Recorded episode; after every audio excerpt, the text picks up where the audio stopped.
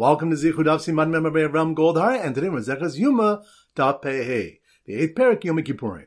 So the three Dafs we're going to focus on. Number one, the Mishnah Daf Pei G'more Amr Torah brought the halachos relate to Mishnah Nafal Rav Mapolas, a person upon whom a building collapsed on him on Shabbos. It was taught in the Bryce on this Dav when cleaning rubble from a victim Adheich Bodak up to where on the person's body does one examine to see whether he's still alive. Rashi explains that the case where the victim is not moving and appears to be dead.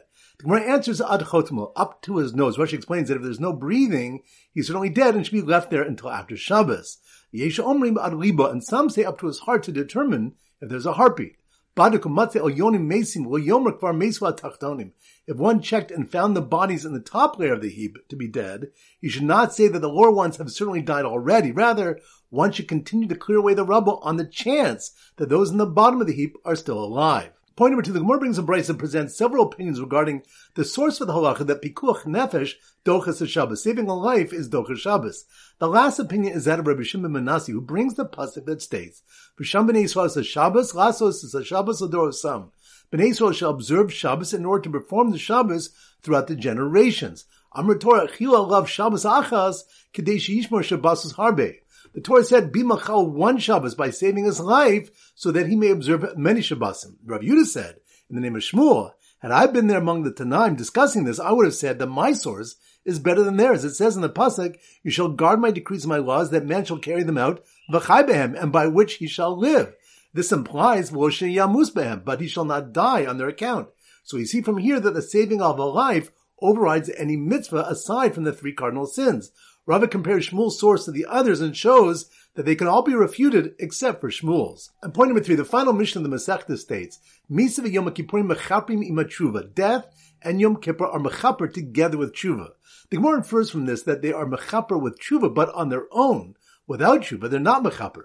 So based on this, the G'more suggests that the Mishnah is not in accordance with Rebbe, for it was taught in the Bryce, Rebbe says, "Al kol aver shebaTorah ben asu tshuva ben lo asu tshuva Yom Kippurim mechaper." For all avers in the Torah, whether the transgressor did tshuva or not, Yom Kippur is mechaper. Chutz mepork ol megal panim b'Torah umefer bris basar. Except for one who throws off the yoke of God by denying Hashem, one who acts instantly towards the Torah by ridiculing it, and one who violates bris milah, which Rashi in Sanhedrin explains to mean that he refuses to be circumcised or he pulls the remnant of his orla over to conceal it. Yom Kippur is not mechaper if they do not do tshuva. So the G'more answers that the Mishnah can even follow the view of Rebbe, for although one who does tshuva before Yom Kippur still requires Yom Kippur does not require teshuva. So once again, the 3 points are number one. The Mishnah and Daf Pei G'more Amar Torah brought the halachos related to Mishnah Nafal Rav Mapolas, a person upon whom a building collapsed on him on Shabbos. It was taught in a Bryce on this Daf when cleaning rubble from a victim, Adheichnu Bodak, up to where on the person's body does one examine to see whether he's still alive. Rashi explains that the cases where the victim is not moving and appears to be dead. The G'more answers ad chotma, up to his nose. Rashi explains that if there's no breathing, he's certainly dead and should be left there until after Shabbos. The Yesha Omrim ad libo, and some say up to his heart to determine if there's a heartbeat. If one checked and found the bodies in the top layer of the heap to be dead, he should not say that the lower ones have certainly died already. Rather, one should continue to clear away the rubble on the chance that those in the bottom of the heap are still alive. Point number two, the G'more brings a Bryce that presents several opinions regarding the source of the halacha that pikuach nefesh doches is Shabbos, saving a life is doches Shabbos. The last opinion is that of Rabbi Shimon Menas, who brings the pasuk that states, "V'sham B'nei Israel says Shabbos, lasos is Shabbos ador sam." B'nei Israel shall observe Shabbos in order to perform the Shabbos throughout the generations. Amr Torah chila love Shabbos achas k'dei she'yishmor Shabbosos harbe. The Torah said, "Bimachal one Shabbos by saving his life, so that he may observe many Shabbosim." Rav Yudah said in the name of Shmuel, had I been there among the Tanaim discussing this, I would have said that my source is better than theirs. It says in the pasuk, you shall guard my decrees and my laws, that man shall carry them out, v'chai beham, and by which he shall live. This implies v'lo sheyamus beham, but he should not die on their account. So we see from here that the saving of a life overrides any mitzvah aside from the three cardinal sins. Rava compares Shmuel's source to the others and shows that they all can be refuted except for Shmuel's. And point number three, the final Mishnah of the Mesechta states, Misavah Yom Kippurim Mechaprim ima Tshuva. Death and Yom Kippur are Mechaper together with Tshuva. The G'more infers from this that they're Mechaper with Tshuva, but on their own without Tshuva. They're not Mechaper. So based on this, the G'more suggests the Mishnah is not in accordance with Rebbe. For it was taught in a Bryce, Rebbe says, Al kol aver shebaTorah ben asa tshuva ben lo asa tshuva Yom Kippurim Mechaper, for all avers in the Torah. Whether the transgressor did Tshuva or not, Yom Kippur is not Mechaper. chutz mepork ol megal panim b'torah umefer bris basar, except for one who throws off the yoke of God by denying Hashem, one who acts insolently towards the Torah by ridiculing it, and one who violates bris milah, which Rashi and Sanhedrin explains to mean that he refuses to be circumcised, or he pulls the remnant of his orla over to conceal it. Yom Kippur is not Mechapur if they do not do Tshuva. The rare answers of the Mishnah can even follow the view of Rebbe, for although one who does Tshuva before Yom Kippur still requires Yom Kippur does not require the Tshuva. Alright, so now we go to our simon for Daf Pei, and our simon is related to a peh, a mouth, and we use a dentist. So here goes. The dentist who was pulled out from the lowest level of the clinic that collapsed on Shabbos by the dedicated members of the Vechai Beham rescue team resolved then and there to do Tshuva, knowing he would also need next Yom Kippur for Kapara. Once again in slow motion. The dentist, that must be more in Daf Pei, mouth.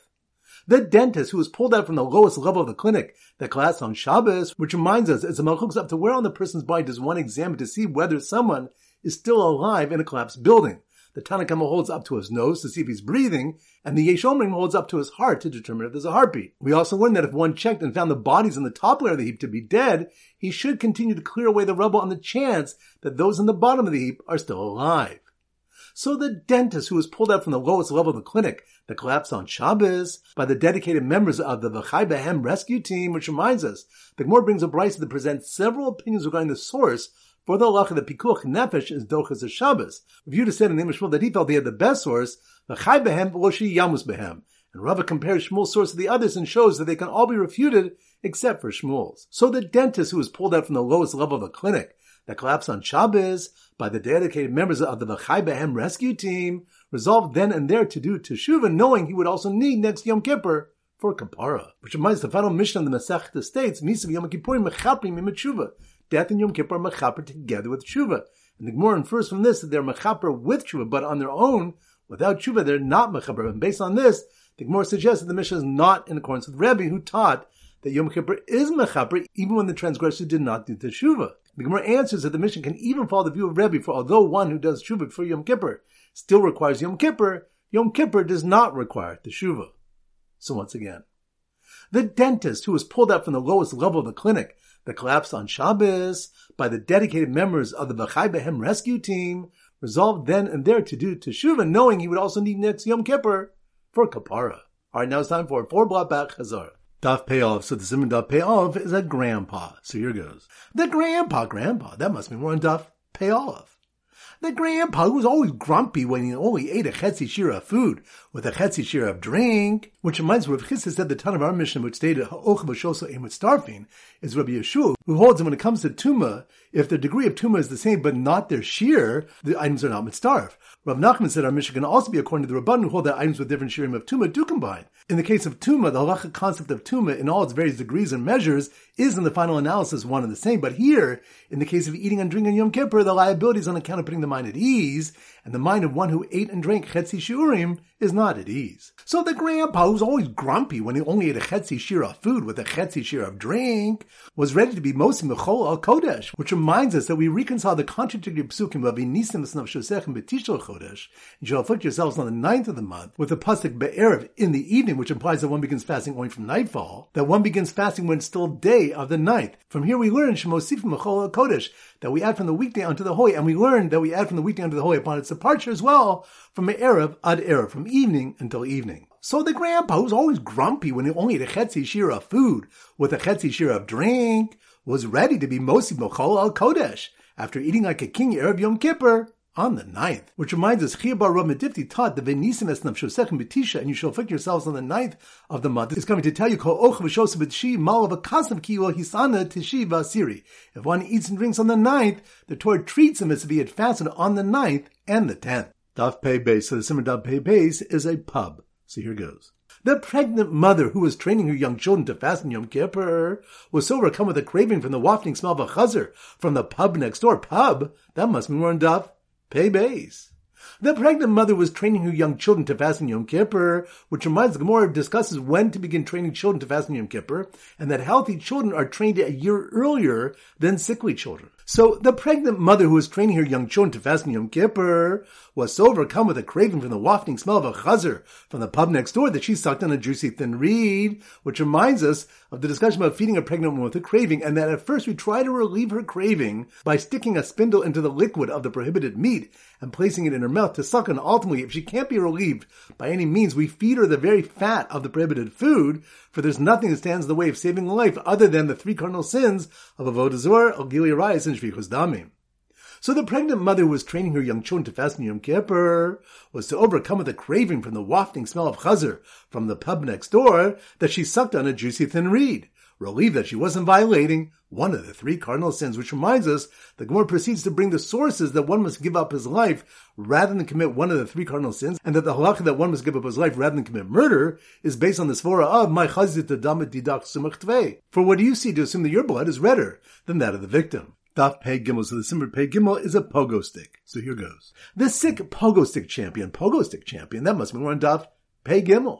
This sick pogo stick champion who told a group of doctors he desperately needed to eat, which reminds us of the sugya of when to feed a chola on Yom Kippur, and that Marba Ravashi was the more lenient opinion who said that wherever the sick person says, I need to eat, even if there are 100 experts who say he doesn't need to eat, we listen to him and feed him, for it says in the pasuk, Leiv Yodea Maras Nafsho, the heart knows the bitterness of its soul.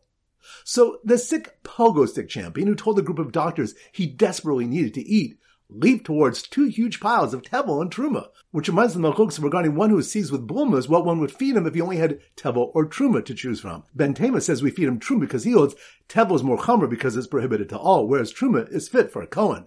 The Tanakhama holds we feed him tevel because truma is more chamor, because it cannot be rendered fit for consumption, whereas tevel can be rendered fit for consumption by separating the appropriate trumas and maisras. So the sick pogo stick champion who told a group of doctors he desperately needed to eat leaped towards 2 huge piles of tevel and truma and landed on a sorceress practicing magic on her mad dog instead. Which reminds us, the Mishnah stated one who is bitten by a mad dog, we don't feed him from its liver lobe. Rashi explains that even though doctors use this treatment, it's not a valid enough cure for which the prohibition against eating non-kosher food would be suspended. The Gemara asks how the dog became afflicted with this condition. Rav says female sorcerers amuse themselves by practicing their sorcery on the dog. Shmuel said a ruach ra rests upon it. Daf Pei Daled, so the simon Daf Pei Daled is a launch pad. So here goes. The noblewoman who kept her healing secrets in a rocket ship launch pad, that must be one Daf Pei Daled. The noblewoman who kept her healing secrets in a rocket ship launch pad, which reminds the one who feels pain in a soul, referring to a condition known as sefigna, which begins in the teeth and gums and spreads to the intestines. We put medicine in his mouth for Shabbos because it's a safek nefashos. And doches is Shabbos. And the need to avoid any possible danger to life supersedes Shabbos. And the word brings the incident Rabbi Yochanan, who got a noblewoman to share a secret remedy for this disease, which he then shared with the public. So the noblewoman who kept her healing secrets in a rocket ship launch pad for diseases that needed 8 days of treatment beginning on Shabbos, which reminds us that one may be Mechal Shabbos to save someone's life not only when there's a possibility that he may die on this Shabbos, but even when there's a possibility he may die on another Shabbos. And the Gemara illustrates this halakha with the case of doctors who assess the patient requires treatment for 8 days, and the first day is Shabbos, which will then require be Mechal Shabbos twice. So the noblewoman who kept her healing secrets in a rocket ship launch pad for diseases that needed 8 days of treatment beginning on Shabbos was distraught when a father discovered them when he busted down the door to save his son, who had gotten locked inside. Which reminds us, it was taught in a Bryce that we tend to matters involving danger to life on Shabbos, even when it's necessary to be Mechal Shabbos, and anyone who's quick to be Mechal Shabbos to save a life is praiseworthy, and he doesn't need to obtain reshus from Beis Din. If one saw that a child was locked in a room, and the child's very frightened, he may break down the door and take the child out. And the Gemara explains that this is permitted even though he intends to break down the door into pieces that he needs for some purpose. All right, that concludes today's shir. This is Rabbi Avram Goldman Zichu wishing you a great day and great learning.